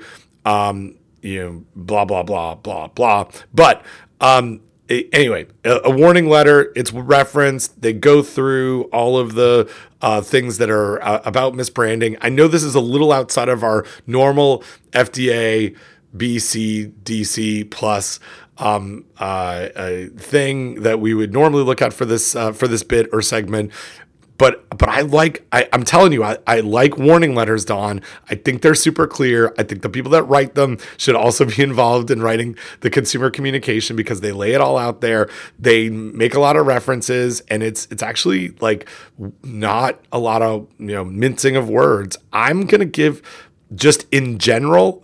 I, I'm gonna give in general FDA wording letters an A and because they go through some of the really great um, uh, claims here and cut directly from the website, I'm going to give this uh, warning letter an A plus. Coco's Holistic Specialties and Apothecary. A yeah, I think, and I think probably for this particular episode, we should rename the segment FDA CDER plus because this Deal. comes from FDA's Center for Drug Evaluation and Research as opposed to FDA CFSAN, who are the food safety people, right? And these these CDER people are the same people that regulate, uh, and I know this because of the, the, work that we've done with with hand washing. These are the people that regulate antibacterial claims for hand soaps, right, and hand sanitizers, and so uh, and, and do a lot of different stuff. But they would also be involved, obviously, if somebody had was claiming that they had something that would prevent a disease because it's right there in the name, drug, or, or, not disease, but drug evaluation, right? So the, basically, they're making drug claims, right? And they're making drug claims about these apothecary uh, concoctions, um, and uh, you can't do that uh, without evidence. Otherwise, FDA CDER, yeah. or we as we call them, CDER, FDA CDER, um, will uh, get upset with you and uh, send you nasty letters. And and and like I mean, the whole point of this bit is nasty letters, but are also that are clear and well written right? Oh, like, I, I yeah. think so for sure. And and and and cite back to here are all the rules that you are breaking. Right, like this is th- this is really. I, I think this is good, and I know it's uh, like I said, it's different from what we would normally look at. But I'm gonna go. I, I, I we needed something for this week, uh, and and this is what I picked. So I'm I, that you know. So what's your what's your grade? Because oh got, my my grade of, of FDA um, FDA well, CDER plus. Um, yeah, so well, I, I'm I am I'm I'm I'm I'm I generally don't like the CDER right. folks because I think they're wrong about about a lot of stuff about hand washing. Um, so, well, let me let me also say, um, it's very funny. This is called Four Thieves. So my wife and I have a regular conversation about. So one of the one of the, the things that we're having to do in our new house is is find um, places to buy to buy alcohol, and and um, al- and my wife likes uh, cider, like alcoholic cider, and we we still to this very day miss uh, the fact that we can no we cannot get a kind of cider that we got when we were in uh, Ireland. Which when we first heard about the uh, cider, it was it was introduced to us by a lovely Irish um, I want to say stewardess. That's not right. A lovely Irish uh, wait person who who said, uh, "Oh yes, uh, it's it's Archer Teeves." Um, it turns out she was saying orchard thieves, not Archer Thieves. So we have a regular regular joke in our household about uh, Archer Teeves cider. Um, uh, so that would be four Teeves, I guess. Um, but uh, apparently, uh, you cannot buy Orchard Teeves, Archer Teeves cider in the United States, um, which is very disappointing. And so we'll link to a Change.org petition to have Heineken sell uh, uh, Archer Teeves cider in the United States. Um, 1,374 people have signed it. So um, maybe I'll sign today. But anyway, so with with all of that, and we'll we'll also link to Coco's uh, Twitter account. Um, so yeah, interestingly, I'm just looking. I'm uh, so the the FDA thing is recent. Yeah, it was from last week. If you yeah. go to if you go to Coco's website, um, it doesn't. Uh, it, it it it just says uh, coming soon, and I wonder if maybe the website was taken down in response to this. But now, oh, this is this is relatively new. They still have some time to do this. Yeah, I, I'm I'm I'm really interested. in, Like what uh, what what's going on at Coco's right now? That's what's most interesting to me. Like what are they doing, right? Um, but I would say no. I think this is good, and and this is you know these these guys are probably pretty busy dealing with snake oil that's come up because of COVID nineteen. So now you you say you subscribe to these warning letters. Have you seen a lot of these kind of COVID nineteen related letters? Yeah, yeah, yeah. There's and and I, I sent you a second one that's not quite as good content wise, written well. Um, from mm-hmm. River for Riverstone LLC, but I I would if you um I'll send we'll we'll link to this um in the in the show notes, but there's a database um of these uh warning letters and um, going back, there's there's actually uh, I'm looking at, at the site here, 2,726 total entries and warning letters, but almost every batch has two or three um, unapproved, mislabeled COVID nineteen drug COVID-19, things. yeah. Yep, yep. Yeah. And this is where you know they're yeah it, it's kind of a um, cer- certainly keeping CDER on their toes uh, as they're um, as they're dealing with these. But it's, it's yeah, If you if you search for COVID nineteen, you find that there's 150 entries out of those 2,000 um, that that are, are specifically about uh, uh, specifically about COVID nineteen. Yeah. So And so, I mean, and this, I, you know, I think this goes back to the the earlier conversation of capitalism and uh, and selling technology, right? Like this is just a, an extension of that. It's it's not to the food industry, but it's to consumers who are legitimately scared and panicked about a, a pandemic and trying to do all the things that they can do and and aren't you know sure where to go. But if someone comes and says, you know what, if you need, you know, you don't want to get the COVID, um, you should take my uh, my four thieves or my four thieves. Uh, and and and and do that because it'll it'll you can sing and there's only this, this is the only real way that I can demonstrate to you that I did not I'm as healthy as a horse that I didn't get sick. yeah. So so if you go back, if, so if you search for uh, in that database for COVID nineteen, um, you find that these go back to as early as March, and so th- that means that they're averaging probably on the order of about uh, fifteen or so a month. But the the the oldest one is for Herbal Amy. The second oldest one is for the Jim Bakker Show, which I'm Oh, now yes. really interested in clicking on. Oh, that's a good Um, one. Yeah. So uh, yeah. Uh, anyway, we'll we'll link to that as well. Um, but this influenza sick is not that is now circling the globe. You're saying that silver solution would be effective? well, let's just say it hasn't been tested on this strain of coronavirus, but it's been tested on the other strains of coronavirus and has been able to eliminate it within 12 hours. To- totally eliminates it, kills it, deactivates it. Yeah. From your video entitled "A Close Look at What's Not Being Said About Coronavirus Day One." Oh gosh. Uh, yes. There's a Good, lot good of job, uh, FDA CDER. Uh, that's that's oh, that's actually FDA CFSAN. that. Yeah, because that was not a drug related one, right? Like that was uh yeah. Um, Silver Sol Liquid. Oh gosh. Um, so yeah. The, there's you know lots of people uh, lots of people are trying to make money off of this off of this thing uh, that, that we call uh, COVID nineteen. Um, so I, I, had a couple other uh, other things. One, sure. um, I got a um, I got a like uh, as always a cool message from um, from our friend Jess um, from from mm-hmm. CDC, and she sent me oh, a, not, not not not not Jess. Um, uh, Kegelian Foucaulturist, who's a different no Jess. different Jess, different Jess. She sent me um, no d- d- uh, just just uh, from from CDC sent me a message that says um, so I recently stumbled across this YouTube channel of a Canadian guy stealth camping, and this guy's name is Steve Wallis. And so he has a website called Camping with Steve. Um, and I spent a little bit of time on this yesterday, actually. So there, it's it's kind of a hilarious, um, you know, uh, website. Uh, let me send you a link to it, and I'm going to send you a video as well that uh, for show notes. So here's Camping with Steve. Um, the video is coming your way now.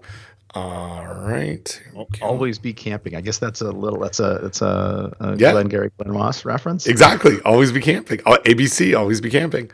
Um, so, uh, take back camping. Hi, I'm Steve Wallis, and I've had a lifelong passion for camping, the outdoors, and in my later years, cracking open a cold, cracking open a cold beer. My goal is to take back camping for the people and show a world that you don't need the most expensive or nicest gear to get out and explore the world. Um, and so he's got, you know, I, I, went through his Instagram. He's got a whole bunch of videos. But anyway, Jess um, sent me the message and said, it really sucked me in for some reason. In the latest video I watched, he was stealth camping under a bridge and he was cooking a steak on a propane grill with minimalist gear. And then all of a sudden whips out a food thermometer, make sure it's at the proper temperature. I was like, OMG, Ben needs to know about this. Got to be food safe even under a bridge. And so um, it, I, I, watched the video at nine minutes and 30 seconds. Um, it's exactly like as just described. It's exactly what he does. He's cooking this. He's he's got like um, he, you know, he's he's making like uh, what what we call craft dinner in in in uh, Canada. He's making a steak.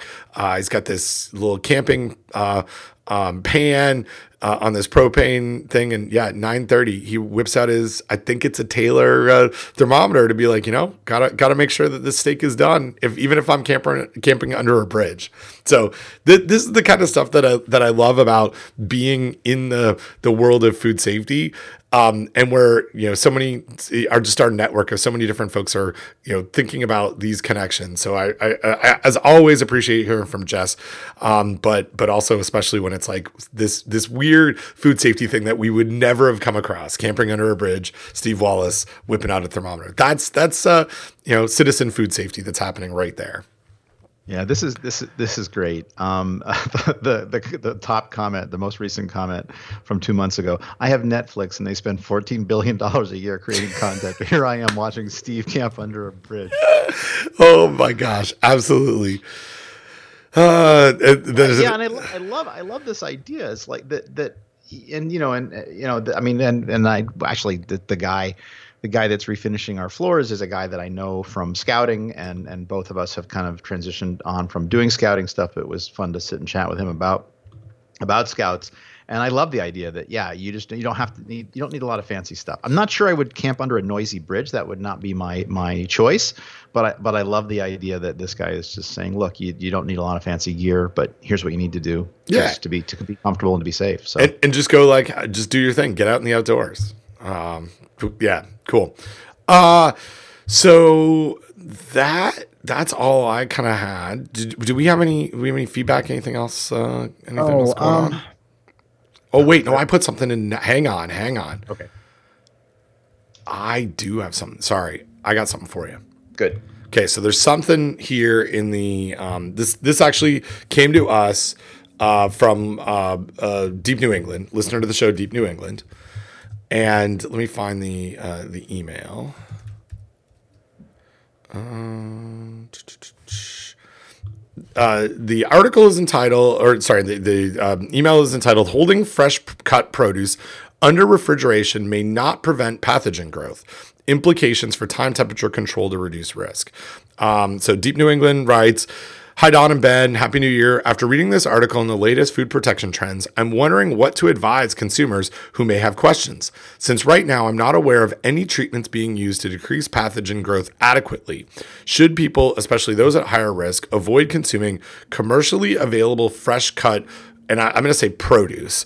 Um, Deep New England talks about fresh cut fruit, um, but but really the, the paper is about other other things, or limit it to mangoes. And so she sends us a link to uh, food protection trends um, article that is entitled holding fresh cut produce under refrigeration may not prevent pathogen growth implications for time temperature control to reduce risk and this was um, uh, um, written by um, uh, Bingju Zhao, Eleanor Hanson, and um, someone who, who we know, Barb Ingham, uh, at, all at um, University of Wisconsin, and and so so this is th- so this is a really great paper. Um, for first of all, because th- there is uh, I, just to step back a little bit, um, there are a, a handful of foods that are referenced in the FDA food code that are fresh cut produce uh, or not you know I'll put sprouts as well in the, in this category that are d- determined to be uh, foods that need time temperature control for safety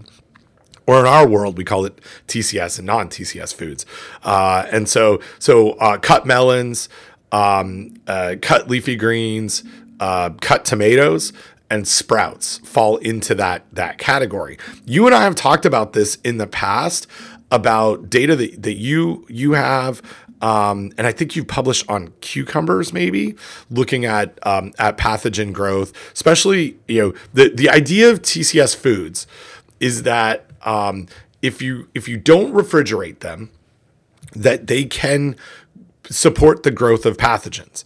And uh, at, at a, a, quick enough, you know, um, in in the environment that it, that they can grow a log of uh, you know a log of pathogens um, in, in, you know w- within four hours, and and so so Barb actually Barb no, I shouldn't say Barb, um, uh, uh, uh, Bingju, Eleanor, and Barb actually take this a little further and actually and start to look at you know they, they have a really nice um, uh, list of um, you know uh, pathogens and what you know where where they're getting the pathogens from. They talk through what TCS foods are, and then they look at onions, peppers, mangoes, cucumbers, and tomatoes, and and uh, inoculate with salmonella, Shiga toxin producing E. coli, and listeria, and and really basically show that um, you know that that you're that that growth growth happens um, of these uh, you know of these pathogens.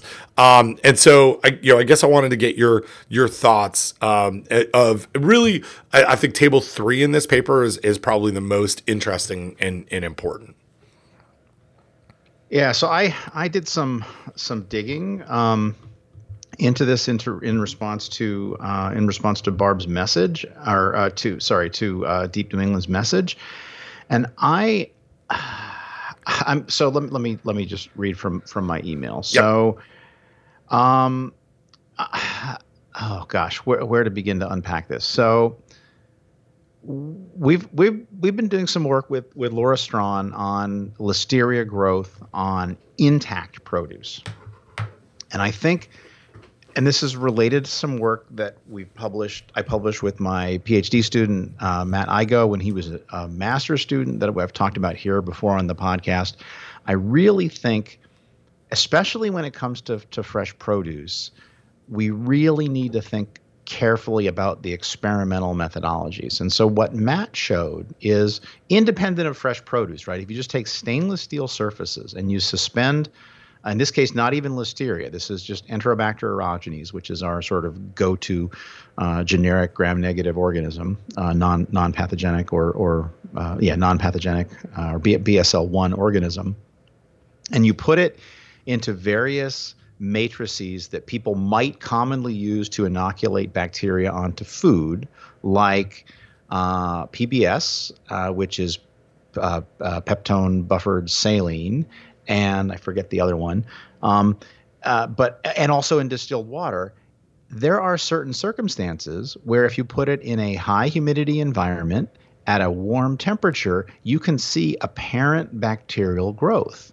And so they shouldn't be growing. These are these are these buffers uh, are shouldn't uh, allow the growth of microorganisms, and yet they apparently do. And we can even see apparent growth in in water. Um, which may have something to do with uh, the organisms that remain that don't initially die, being able to uh, basically utilize the dead organisms that are there as food and to cause the apparent concentration to increase. Um, and so I want to be especially with respect to whole and so again let's for the listeners differentiate between whole and cut produce. With cut produce it's not a surprise that organisms can grow because you've cut open the plant cells uh, nutrients including sugars are leaching out and those nutrients are there to support microbial growth. In whole produce it's a little bit more complicated because the, the it's not ag- as easy for the microbes to get access to the the plant cells and people have done some interesting work looking at movement of microorganisms towards stomata in leaves and things things like that, which I, I don't really want to get into right now.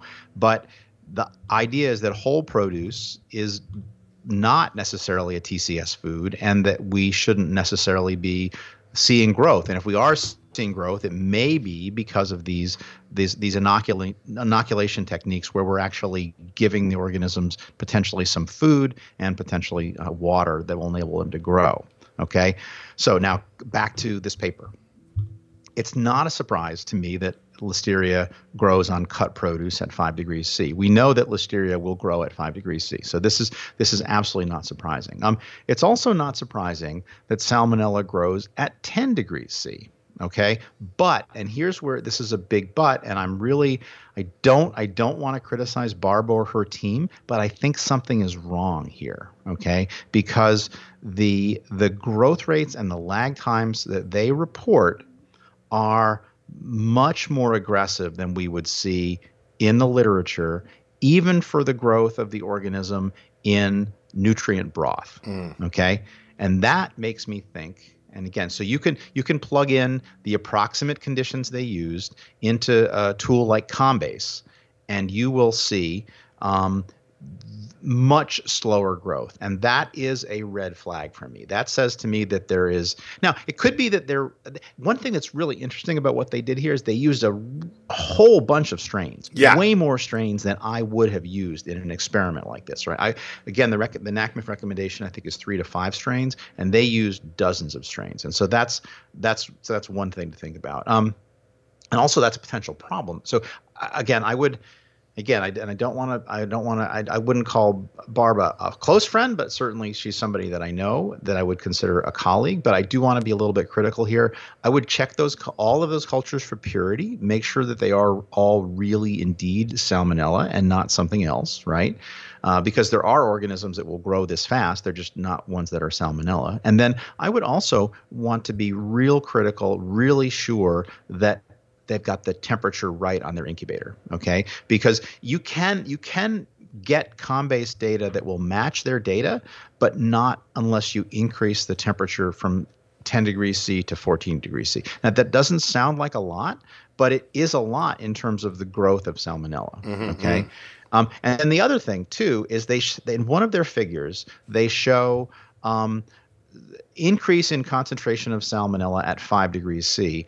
Um, but there's large error bars on that, and I'm I'm not looking at the paper right now. I'm, going from memory here, but the, but at the very last time point, there's very large error bars around that data point, and the average is above a one log increase. But the definition proposed by NACMCF, the National Advisory Committee on Microbiological Criteria for Foods, on their challenge study um, paper, um, would would proposes a definition of growth meaning a greater than one log increase for two subsequent time periods. And so for this to constitute true growth, they would have had to have seen an increase at an earlier time period or at a later time period, which at an earlier time period which they didn't see, and at, or at a later time period which they didn't measure. Mm. Okay, and so I, um, yeah, so I'm I'm I'm I'm suspicious of this. But uh, so on the one hand, some of the results are not surprising. On the other hand, some of the results are incredibly surprising, and they're so surprising that it makes me doubt their their veracity. Right? I, and I'm, I'm, I'm I'll be I'll keep an open mind, but when the entire scientific literature for salmonella growth at 10 degrees C says one thing and one paper says another thing, I'm cl- inclined to think the problem is with the paper, not with the rest of the literature. Gotcha, gotcha. Yeah. So, so I want to I want to push on the um, still looking at uh, at this table table three the 22 degrees celsius at un, for onion pepper mango cucumber and tomato so so we we already define to cut tomato as a we as a fda in the food mm-hmm. code defines cut tomato as a tcs food and so if that if that becomes our threshold right and again the the growth rate that they uh, describe here is uh, for for tomatoes, and I'll look at salmonella as, uh, as the you know uh, as one because uh, I'll, I'll compare it across these other ones at 0.48 log uh, CFU per gram per hour. That's that's their growth rate, right? So so if we make the um, if we say okay, well that that's our index. Um, it, we get growth like on onion at 1.1 uh, log CFU uh, per gram per hour, and pepper at uh, you know cut pepper at 0.8. The mango is is still getting growth at but at 0.15, um, and cucumber is at 0.45. And so so for me, I I actually think that this you know this and some of the other you know data that's that's out there that's that's referenced and some of the stuff that, that you talked about actually makes the case that we probably should be including onions peppers and cucumbers as uh, uh, in the same way. Cut onions, peppers, and cucumbers as um, as TCS foods, right? Uh, that that we can't use because right now I can cut an onion and leave it at room temperature in a in a in a um, in a restaurant setting really indefinitely. I mean, let's say it's seven days, right? Um, and and I think that this this actually this data kind of makes the case that that's probably not a good idea. And we've seen outbreaks linked to, to onions, and we've seen outbreaks linked to uh, to cut pepper, and we've seen outbreaks linked to, to cut cucumber. So I, I I I don't know that to me this would be a starting point to to put together an issue. I'm I'm less I'm less interested in the refrigeration. I'm more interested in these foods that that are listed here that that certainly are supporting the growth of all three of the pathogens um, that or all three pathogen um, types uh, at at 22 Celsius, I think we we probably need to include them as uh, as TCS foods that need refrigeration within four hours or put I, under time as a public health control. Uh, but I thought this is I thought cut produce was TCS already. Nope. No, I mean oh. it, it's literally it's only tomatoes, melons, sprouts, um, and see, and I, leafy I will, greens. And I, there's another paper I need to publish that, that well, I will push back on sprouts. Um, sprouts actually don't support the growth of pathogens really all that well at all because they're loaded with microorganisms to begin with, right? The time when pathogens grow in sprouts is during the sprouting right. process. Right, so right, right. I think can actually make a case that sprouts are not a T. I've got a paper, I've got a manuscript that is sitting buried under many, many years of other manuscripts that have yet to be published, which basically says as much, right? Um, so sprouts are technically not a TCS food, but yeah, I don't.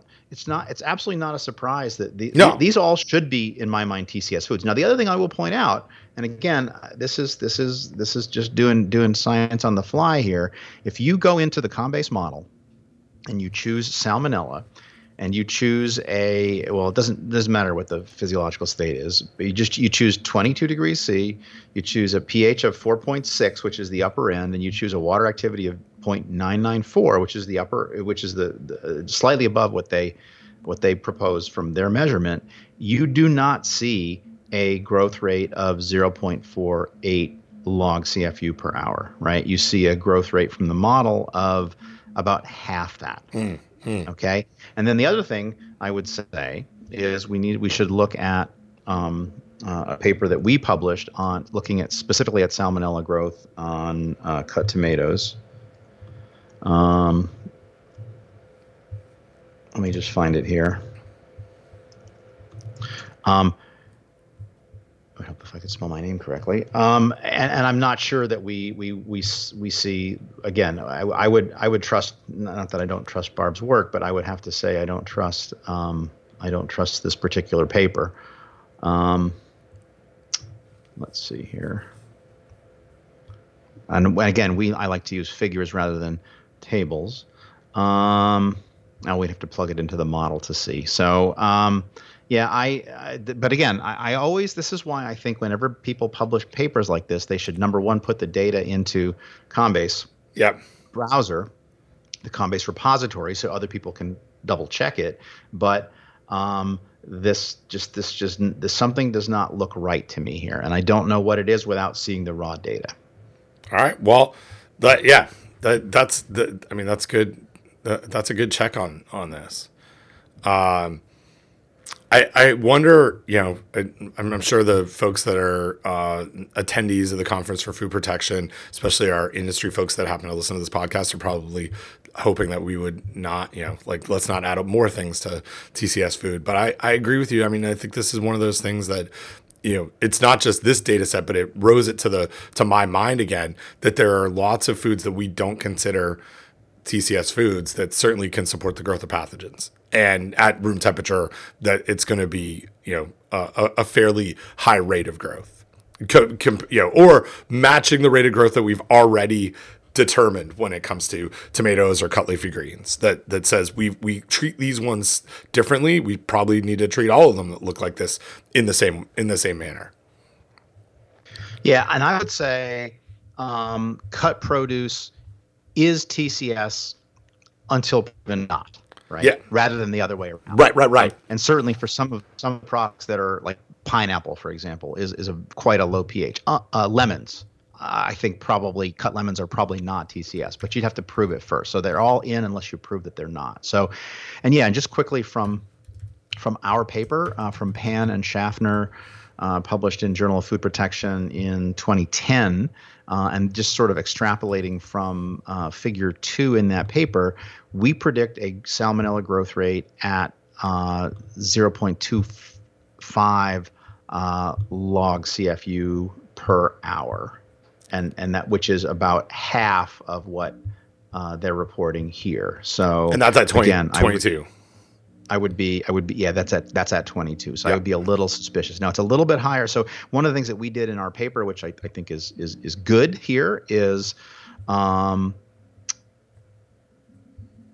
uh, comparing the our data. So we have our data in tomatoes. We have the um, model that we made from our data, and then we also have the PMP model as well as the the Combase model. Um, and uh, yeah, and PMP actually that was the yeah. It looks like PMP probably represents our data the best. But but uh, the, even even if you choose even if you choose the PMP model, uh, that's still it's less than 0.6, so it's still uh, square root uh, 0.6, so 0.36. So it's still less, right? I mean, the bottom line is salmonella is growing at room temperature. Yeah, right, right. No doubt about it. But but again, I'm just I'm I'm a little more than a little suspicious. Oh, and this is ridiculous. So th- they're reporting a growth rate in onions of 1.1 right. log CFU per hour. It's a lot. It's fast. That's insane. Yeah. And peppers 0.8.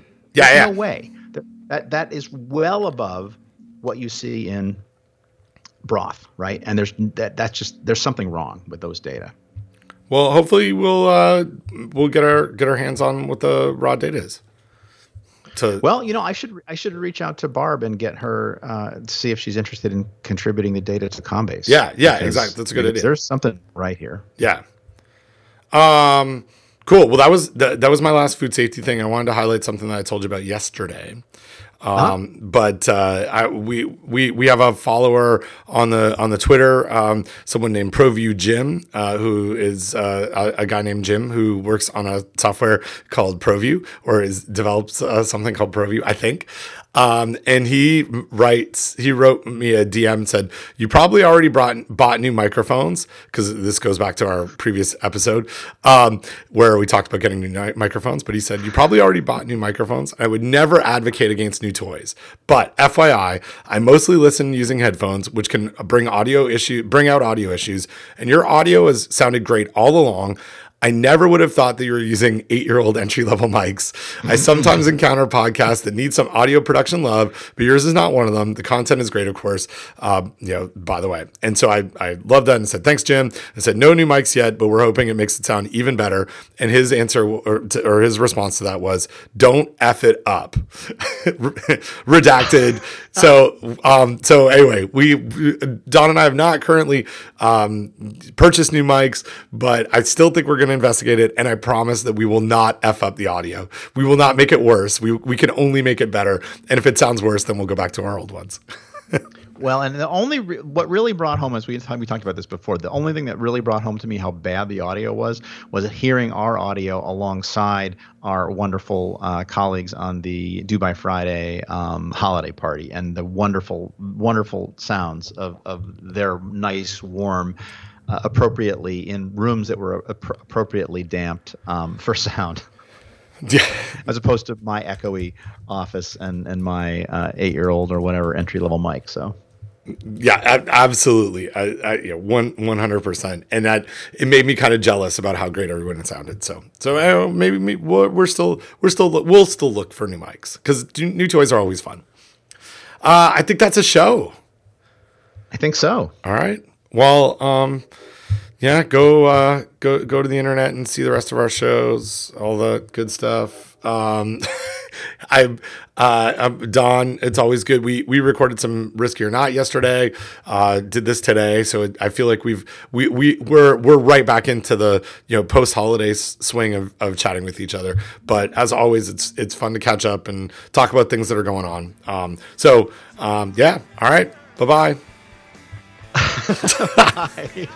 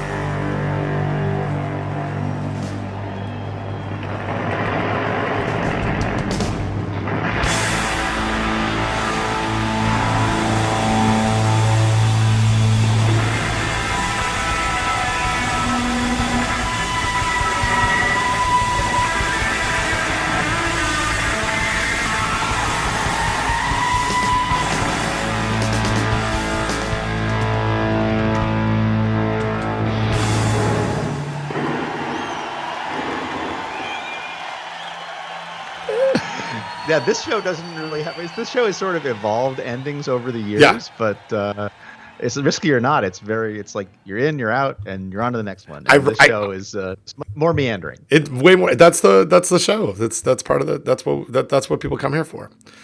Um. Okay, let's take a look at stuff here. So today is the seventh. Uh, we did look at. We tried to get some stuff that week of the the 18th already, right? For risky mm-hmm. or not. Are you? What so, about what about a week today? I can't do Wednesday, Thursday, Friday next week. Okay. Oh, that because yeah. TV. Yeah, because of TV. Um, did we? But but you know, like I I would I I. It's not like we're going anywhere. Do you want to try and do like Monday MLK Day, like in the afternoon or something? That's fine with me. Yeah, let's let's try for that in case like I don't know if maybe Danny has some plans and that'll change, but why don't we go with like three till five or something? So if I so if I do okay. go mountain biking, it'll be like I'll I'll do it before then. Does that work? That works absolutely. Okay. Oops, I just wrote down MLK, but it's really FST. FST. Um. Okie dokie. Um. I am. I have this awesome like my calendar is so good right now, Don. I can't tell you. I got I got like I'm jealous. Food CoVNET stuff to work on, but I don't have anything else the rest of the day. I don't have anything tomorrow except for a call at three. Um, so I'm I'm gonna go. I'm gonna sit here and and try to plug away at things and get this all posted and up. Now that I'm Cool. yeah, uh, that's all we need to talk about, right? I think so. Um, So did you? I, I was kind of. The, uh, let me let's ask. I'm gonna ask about this. So when we were recording, uh, risky or not, I told you I had like you know all of the parliamentary things going on in the background. I didn't. Oh Jesus Christ! Right, but I didn't realize, like, literally, as soon as I turned it off, I didn't realize it was like chaos was just happening at that time. Right, like, right. like it was. It we we finished, and I was like, wait a second. Oh, there's some protesters outside. Okay, whoa, whoa hang on. They're inside now. People are getting evacuated. It was it was insane. But that was all like, you know, kind of I. I I kept the the um, the news window open in my Hulu on my on my computer, and then all of a sudden, like, whoa, that was it was wild. I had trouble with the rest of the day after that. Yeah, I fortunately stayed away from uh, television, um, and then just briefly dipped in before bed and saw that it was the Congress was still in session, and then woke up at 3:30 in the morning, which I often do, to discover that uh, finally at 3:45 or something, everything was all signed and delivered. What a what a day! It was yeah. We we watched. Um, I don't know. Like basically didn't turn it off except for my. Uh, did I mention I ran nine point three miles? I didn't watch during that hour and forty five minutes of running. what I Did, but your, did your kids watch? uh, yeah they did. Yep yep yeah. We had a whole we had a whole What did they- conversation. what, did, what, did, what did they think about it? I, I mean, I think that you know they they have a couple of they have a couple of parents who are constantly talking to them about this stuff and exposing them to yeah, and and I mean they listen to Pod Save America with us a lot, so they they have like I, I think a, an understanding of the the climate of what's happening. I think Sam, I told Sam I was like, you know, this was mid afternoon. I was like, someone died. Like this is not just like people, you know, going into the Capitol building. It, you know, it, it this is a this is like serious serious stuff. And he's like, holy, you know, someone died. And I was like, yeah, it was. And then you know later on we found out there was like four deaths, but at that point I was like, it's it, it's a. I, I think that that surprised him. Um, but they did. I mean, they probably watched a couple hours of it with us um and and just i you know i i think it's for for like for us as adults it's striking because the context of this is something wild right? Like this is something out of the norm. For them they have consumed so much politics and news tv over the last 4 years that this is not i don't think it's as shocking to them as it is to us. It's not, and, and I'd say shocking, not like surprising whatsoever, but it's still very unsettling to see like, you know, uh, you know, terrorists in in in the middle of the uh, uh, uh, of the Capitol and uh, evacuations and and just hearing the interviews with lawmakers about what you know what what they were feeling that that was unsettling. I I like literally think between everything that that my kids have consumed over the last four years in the midst of this ad- administration, that wasn't as shocking to them. Like this is Right. right, yeah, which is really weird, right? Like, like yeah, well, it's, it's one thing to have lived for 40 or 50 years and have had four years of Trump. It's another thing to be like 10 or 12 Yep. and have lived for four years of Trump, right? yeah, like this is the norm. Like they don't they don't actually remember another administration, um, and and don't you know, and don't they don't have a context of. Uh, uh, of uh, uh, yeah of, of everything like of what things ha- were like before this at all so it- Right. yeah Right. So we, but we did have a good history lesson in talking about um, the last time that the Capitol building was breached in such a way were um, the the British, but also not really the British. It was the Canadians uh, and uh, burning it down, as well as the White House in the War of 1812. So the one, the one, But yeah. you don't call you're not supposed to call it the War of 1812, right? it's the no, no. We call it the War of 1812. It's the one we won. It's the Oh, yeah. wait. I I thought it, I thought you guys called that something else. No, I'm pretty sure it's the War of the yeah War of. I think we There's one there's one more that you guys have a different that you guys, I mean, that Canadians have a different name for. Yeah, we uh I, I think we call it. Uh, uh, where is it? Yeah, I'm pretty. I mean, we we refer to it as the War of, of 1812. Like I mean, we Danny and I do. Maybe maybe others call it something different. Um, the, it, was a part of the Napoleonic Wars, I guess. I don't know.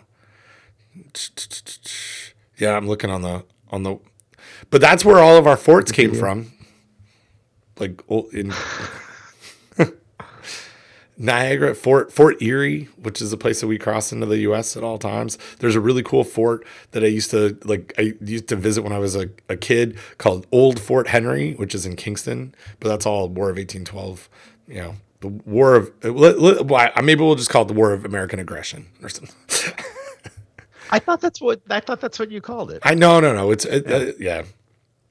I think you're getting the the the world the um, what people in the South call the Civil War um, you know, mixed up with, which is the I believe they call it the the War of Northern Aggression.